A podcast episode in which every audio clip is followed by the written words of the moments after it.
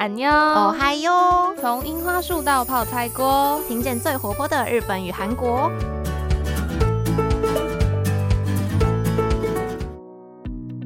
皆さんこんにちは。여러분안녕。私は Yui です。我是杰一。저는 수지입니다。我是秀智。我们之前有跟大家介绍过韩国的流行音乐产业嘛，包括他们现在在韩国最多人使用的 Melon 这个音乐串流平台，还有包括之前呢，大概在二月初的时候 ，Spotify 要进军韩国等等，我们都有做相关的一些分享给大家。那时候也介绍了很多像是买榜事件啊，或者是 Spotify 在进军韩国的时候碰到什么样的困难等等的。那大家是不是觉得我们其实漏掉了一个很大的部分？对。因为在讲音乐产业的时候，我们其实是有点像是 focus 在韩国目前的现况跟一些不同的音乐串流平台他们之间有什么样子的一些竞争啊，或者是小冲突。但是呢，我上次就是几乎完全没有讲到日本的。没错，大家应该也非常的好奇，也是因为两个国家国情完全不一样啦，所以其实他们的音乐产业相差是非常巨大的。没错，虽然说我们今天的主题呢是要跟大家介绍日本的音乐产业，不过当然没有办法凭借短短的二十三十几分钟就可以把整个人家国家的音乐产业全部讲完。对，不可能，日本这个音乐帝国真是。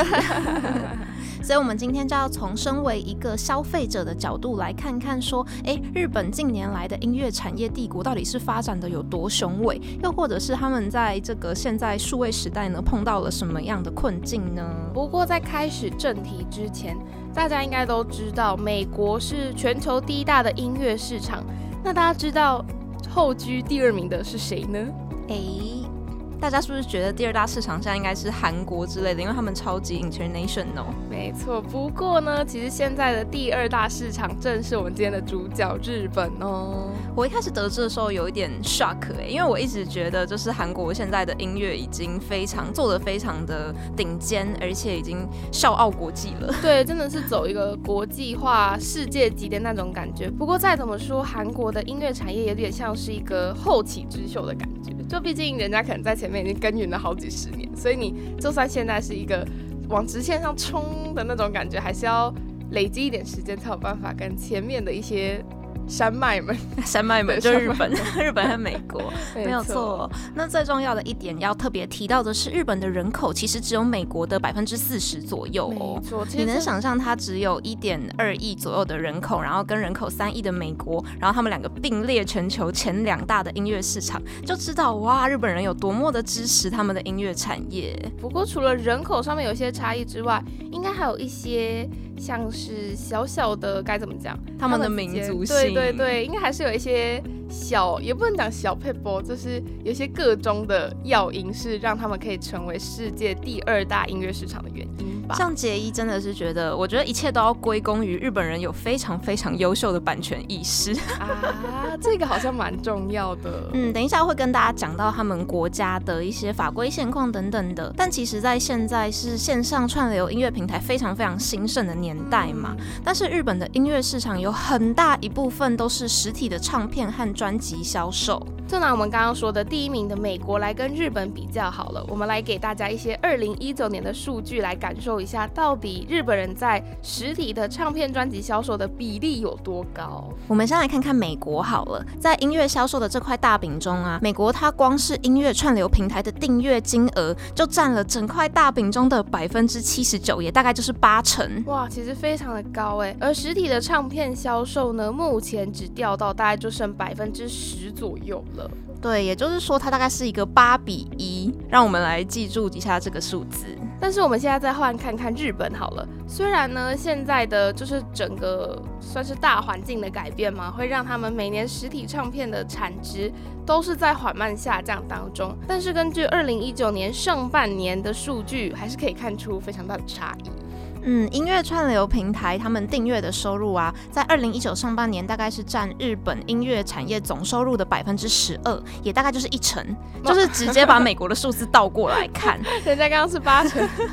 那日本的实体唱片销售额则是占比 百分之五十三， 也就是说实体销售在日本音乐产业还是占据了半壁江山，遥不可撼。没错，哇，跟那个美国有点像是音乐串流平台的收益直接垄断了整个音乐产业产业目前的整个金流的部分，但日本就是一成。对，你可以从这个销售额中看出，也就是说日本人两个人里面就有一个人他们听音乐都还是在用唱片听。哇、哦，那现在想起来这个是非常惊人难以想象的状况。对，在台湾的我们可能也都已经习惯什么 Spotify 啊或者是 K K B O X 等等的音乐串流平台了，但是日本人他们基本上对于实体唱片还是非常情有独钟的。嗯，那顺带一提，在疫情期间呢，美国的音乐串流平台又悄悄的在音乐市场这个百分比当中上升到了 百分之八十三， 就是正式突破八成了。而且美国的实体销售，也就是像是专辑和唱片等等的销售额就跌破了一成。我真的觉得他们的根本就是想要唱片公司直接不要活了。对啊，根本这样子还有办法继续经营下去吗？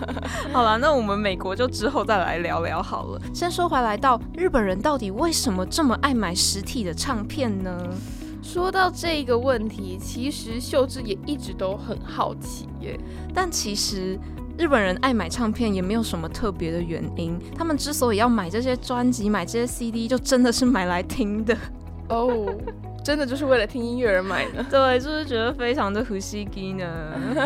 真的很不可思议耶，因为像我们现在当然身边还是有很多朋友会就是买实体专辑来支持他们喜爱的歌手，但是其实这种购买行为算是比较少数的。就算大家真的买了专辑支持，大家听音乐的方式还是不太会把专辑里面的 C D 拿出来然后放到 C D player 里去听吧。真的，杰一现在其实买这些专辑，大部分有一个可能是因为他的专辑设计的非常非常好看哦，像那个田约翰的 Dear 就真的超好看，好看到我想把它买回来。那杰一如果撇开耍迷妹的过程不说的话，我上一次实际去店里面买台湾歌手的实体唱片是周杰伦的《摩羯座》这张专辑，就是说好的幸福呢那一张。呃，这这是几年的事来着。呃，然后再上一张是林俊杰的《追追路》，就是小酒窝的那个年代。完蛋，我不小心又暴露一些年龄资讯，真的是暴露年龄耶。好啦，回来，那其实刚刚这样聊过就知道说，其实台湾人和日本人买实体唱片的经验是非常不一样的，我们是为了不同的目的才掏钱去买这张专辑。对，现在回头来看就会觉得日本人之所以这么常买专辑的理由其实真单纯到不行耶。嗯，他们就真的只是因为想听。所以之前其实也一直有些学者或者是呃商业上的人士在讨论说，日本的音乐市场他们真的需要这样一个音乐串流平台吗？因为其实没有这些 Spotify、K K B O X、Line Music 或者是 YouTube Music， 他们还是可以活得很好啊。对啊，感觉就是我们现在想象日常生活，如果突然间把你手机里面的所有音乐串流平台程式给拔掉，可能他就会觉得完蛋了，我的生活里面没有音乐。对，我就会开始非常手忙脚乱，不知道我要去哪边才可以听到我喜欢听的音乐。对，然后像是前阵子 Spotify 一些版权问题，那对于 Spotify 的使用者来说，他就会觉得，那我没有办法在这个音乐串流平台上满足我听音乐的需求，那我第一个反应是什么？赶快去找另外一个来用。真的，杰一那时候就在 I G 上面听到 Spotify 的用户们大家开始在哀嚎，然后杰一就心里偷偷暗爽，哼，我是用 YouTube Music。 对，就会大家开始问身旁用其他例如说 Apple Music 或是 YouTube Music 的朋友说，哎、欸，你们那个串流平台好不好啊？我可能要跳过去。但他从来不会想说，我现在 Spotify 上面听不到我想听的歌，所以我去把专辑买回来听。哎、欸，杰一那时候有很多朋友是跳槽到 K K B O X、欸、啊，对对对，通常都是这三条路给你选。对，觉得蛮有趣的。好啦，但我们还是回来说到日本的市场，现在虽然音乐串流平台没有说像台湾或者是美国、韩国这么这么兴盛好了，但他们还是有一定的用户会使用这些串流平台。目前在日本的音乐串流平台呢，也是一个大饼被好几个不同的公司和音乐厂牌在瓜分啦。目前在日本最多人使用的叫做 Prime Music， 那它其实旗下是属于亚马逊的。对，那第二名就是我们常常听到的 Spotify， 第三名则是 Apple Music， 再来就是 Line Music 和日本独有的 Awa 之类的。但是其实基本上第二名、第三名以后他们的占比都差不多，因为毕竟使用音乐串流平台的人没有那么多。而且刚刚一开始杰一就有开玩笑说到，哎，日本之所以可以成为这个音乐产业上面非常怎么讲呢？非常重要的一个消费市场。对对对，当然要归功于他们有极度优秀的版权意识，但这个真的不是我们在乱开玩笑的。嗯，大家其实可以仔细去看一下各国，可能美国、韩国或者是日本的法规。那日本真的可以说是全世界版权管理最最最严格的国家。那我们先简单的举几个例子好了。在日本呢，你没有办法擅自的把音乐上传到网络上，更不用说你想要随意翻唱歌曲等等都是不行的。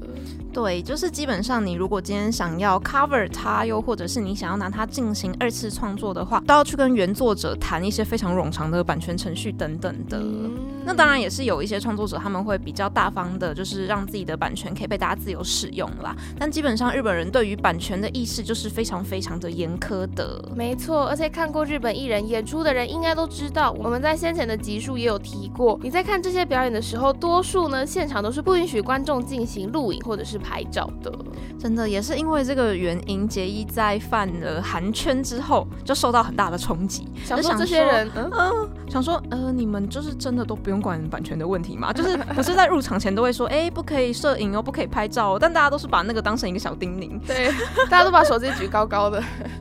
真的真是非常有趣的一个文化差异啦。那其实也是因为日本他们这么严格的管理版权，所以在日本你想要听到一个歌手的音乐，最快同时也最便利的方式就是直接去唱片行买他的唱片回来。哇，这真的很难想象耶，像大家应该在什么时候啊，可能有 YouTube 开始以来，就会发现网络上有超多什么 YouTube Convert to M P three 这样的网站。天啊，大家应该也是有在使用这些东西吧？对，就是大家会觉得我今天要下载一首歌曲，开玩笑，五秒都还嫌太多，网址复制过去按一下，那音乐就可以到我的 M P three 里面了。没错，其实有时候也不一定是盗版，而是他们官方会自己把自己的音乐放到 YouTube 上面让大家分享，其实是想要追求更多的曝光。但是大家可以想象吗？在日本呢，大概两三年前的时候吧，杰一那个时候想要听他们的国民天团阿拉西的歌、嗯、就是那首叫做 Make You Love Song 尼可 Love Song， 然后它是日剧推理要在晚餐后的主题曲，我觉得很好听，大家可以去听。结果大概两三年前的时候，杰一想要去听这首阿拉西的歌，但发现在 YouTube 上面完完全全找不到。所以呢，你想要听到这首歌唯一的方法就是请你买专辑。没错，那其实之前有跟大家提过啦，最近他们杰尼斯事务所已经开始在释出这些音乐到 YouTube 上面了，但是也不过就是两三年前的事情，真的太慢了。对，杰一那时候真的是想说啊，所以这首歌如果就是阿拉西在台湾的那个专辑已经卖光了，或者是断货了，我就听不到了吗？哇，是超难想象的。因为大家如果是扣除掉音乐串流平台不说，你今天可能在使用电脑做一些事情的时候，你想要听歌，大家第一个步骤一定就是去 YouTube 上面你想要听的歌手或者是歌名啊，结果你会发现，就像刚刚杰一举的例子，我打了之后发现 YouTube 上面根本就没有，对，完全没有。然后我真的私心想说，哦，这样啊，所以我要直接去日本买他们的唱片是吗？哇，这真的是太有趣，完全没有办法想象这样的状况。甚至这还是这么知名的阿拉西也会碰到的问题。对，那如果我要听一些比较小众的日本乐团的话，那可能真的是连名字都查不到。对，完蛋了，到底要怎么听啊？当然，其实除了日本的大家非常喜欢听实体唱片之外，还有一个很重要的原因，就是所谓的偶像以及饭圈文化。哎，说到日本的偶像文化，大家是不是已经有想到，脑海中已经浮现出了那个名字呢？没错，就是我们来自秋叶原的 A K B 四十八 A K B 四十八。 是的，哇，真的是日本偶像文化没有办法不提到这一群就是年轻可爱的妹妹们。真的，现在可能很多韩团大家不一定听过名字，但是 A K B 四十八 可是连杰一爸爸妈妈都知道的团名。真的，哇，这是瞬间没有任何的时代一些沟通上的代沟或者是怎样，大家都知道这群人是谁。真的，虽然说现在可能大家迷弟迷妹们都见怪不怪了，可是其实在十多年前，哎，十多年前嘛，或者是两千年初、两千年代那个左右的时间点，所谓买专辑就可以参加偶像的签售会或者是握手会这种行销模式，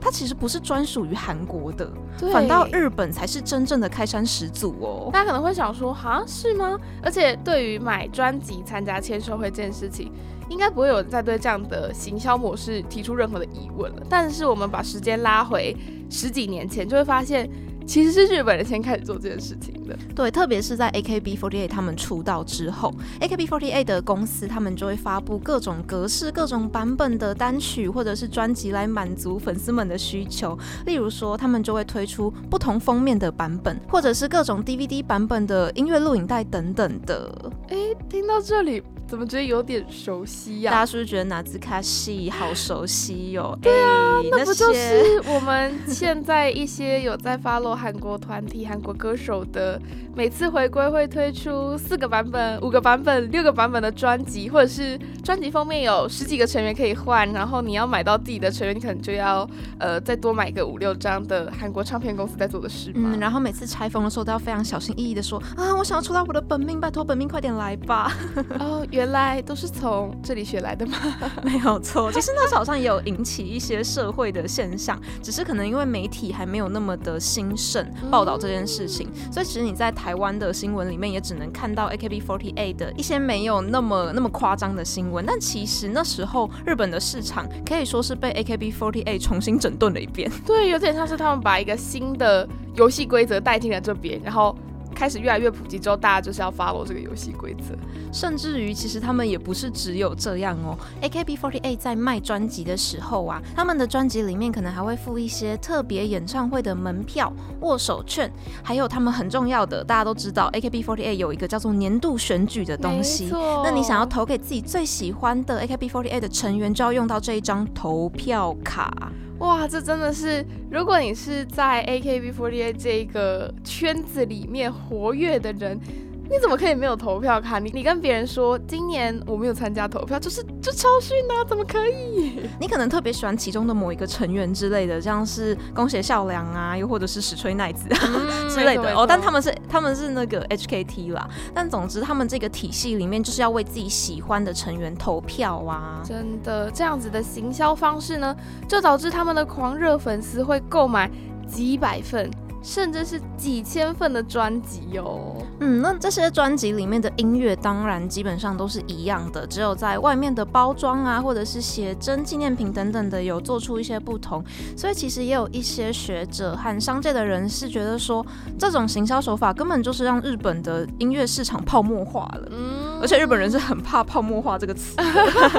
对他们来讲是非常敏感。不过其实这样的做法又觉得，哎，那跟我们现在看到的韩国偶像团体，你想要参加签售会，需要买好几百张专辑的现象，又有非常巧合的雷同之处、欸、对，其实他也并不是真的说就让音乐市场泡沫化了，可是有些人就觉得说，嗯，这样子音乐市场就是太多水分了啊，真正的音乐的能量没有没有被大家就是冠以足够的价值之类的。这边还要跟大家分享另外一个观点，来看大家有没有感同身受的部分，就是如果呢一样是买专辑，大家有没有发现我们每次在买日本专辑，所谓日专的时候，你总是就是要再多掏出几张钞票才可以买啊。嗯，到底为什么日专就是比较贵呢？尤其是有在 follow 韩国团体或者是喜欢韩国偶像的粉丝朋友，应该会特别有感。特别是说，你就这个专辑的内容物来看，日专并不一定就真的比较丰富，甚至其实很多时候是韩专的写真和纪念品等等一大堆，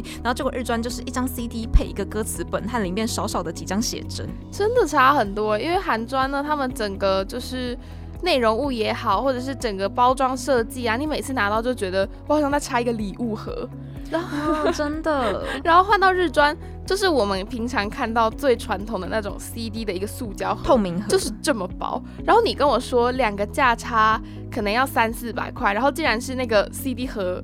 比较贵，我就觉得就日专会比较贵。到底发生什么事了？嗯，我想各位韩团的粉丝们应该是非常非常有感的。那其实一方面当然是因为日本的物价本来就比较高，就废话，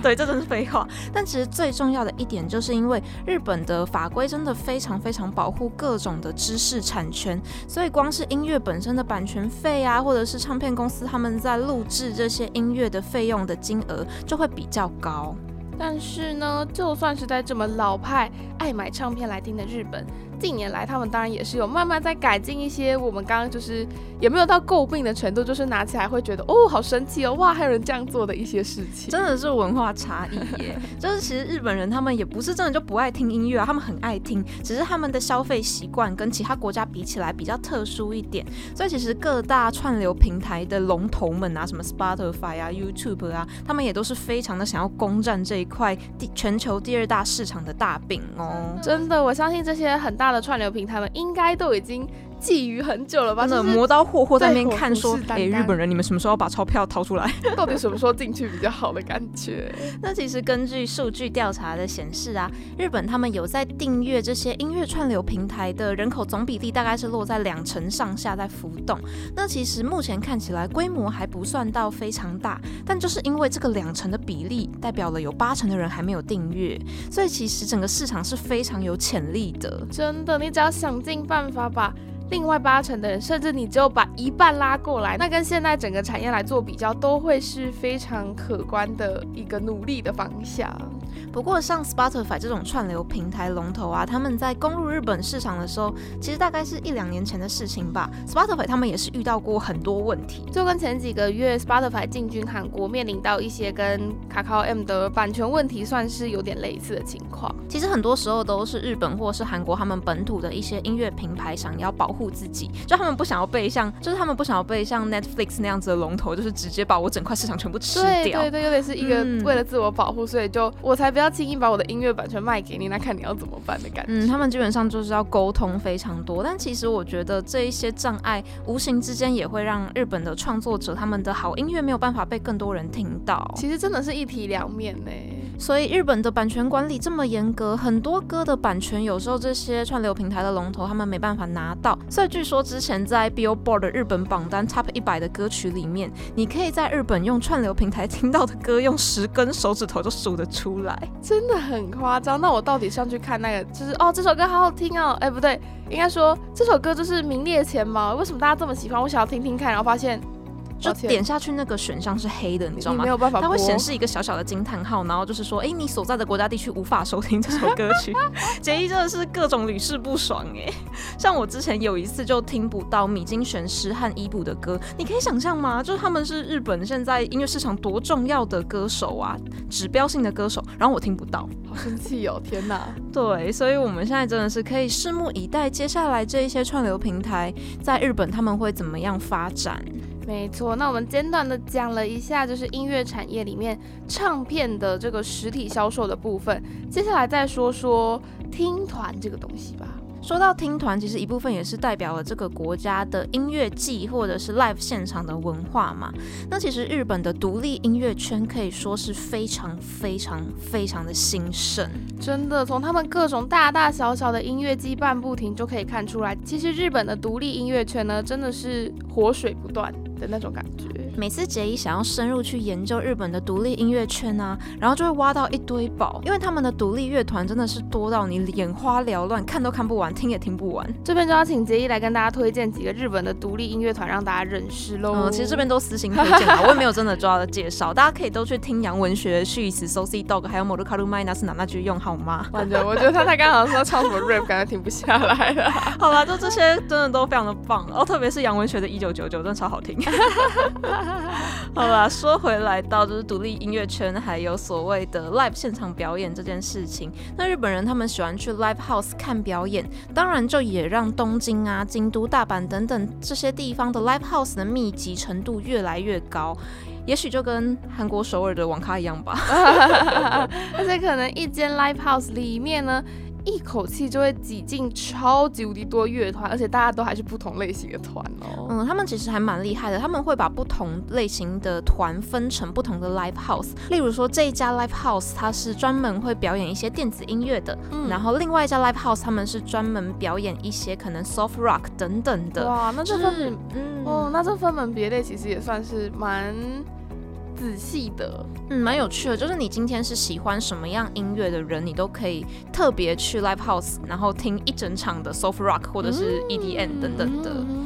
嗯这是蛮有趣的一件事情。所以其实你也可以从日本人他们听团的习惯来得知说，哎，他们的音乐产业发展到底有多兴盛。那其实杰一自己还有一个想提的原因是，大家听说过或者是知道 Vocaloid 吗？就是所谓的 V 加这个东西。其实就是一开始看到这个 Vocaloid， 我也想说，哈，这是什么？但下一行直接写说初音未来，好懂了对，其实所谓的 V 加大家就是只要想到是初音未来，大家应该就可以想象哎、欸、哦原来就是初音未来呀、啊、这样子。所以我们要来跟大家说一下初音未来好啊，还是要讲一下，毕竟这在日本的要说它是音乐产业中很重要的一部分，应该也不为过吧。它其实真的对日本的音乐产业产生了非常非常举足轻重的影响。首先我们知道说初音未来是一位虚拟的歌姬哦，但是你说到这个时候，你千万不可以跟初音未来的粉丝说，哼，初音不过就是个软体罢了，你这样会被揍，真的会被会打死。对，你可能会被他的一些狂热粉丝们打说，哼，初音才不是软体呢，这样子。真的，那所谓这个虚拟歌姬的概念呢，其实就是你只要输入对应的音符跟发音，然后初音就会按照你输入的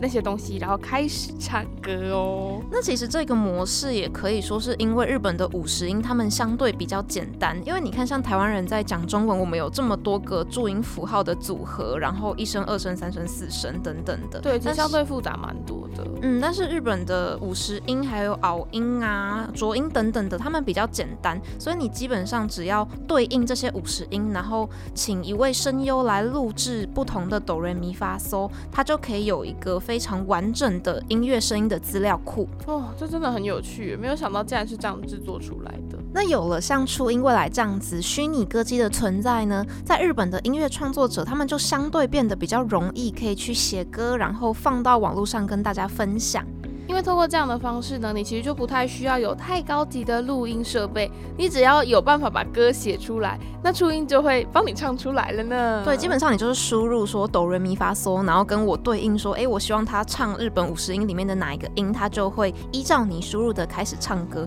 这是比较简单的一个原理啦。那究竟为什么初音未来它可以这么这么重要呢？那就又要说回到我们前几集有跟大家提到的 NicoNico 这个网站，因为在 NicoNico 上面几乎全部都是这些 V 家的创作者们。因为在早期的日本 NicoNico 动画这个网站啊，你可以把它想成是日本版的 YouTube， 它上面基本上就是有很多的创作者，他们会利用这些不同的虚拟歌姬软体，包括可能初音未来、静音双子巡、音流歌等等等等，这还只是其中几个而已哦。嗯，这还是在秀智听过的范围之内。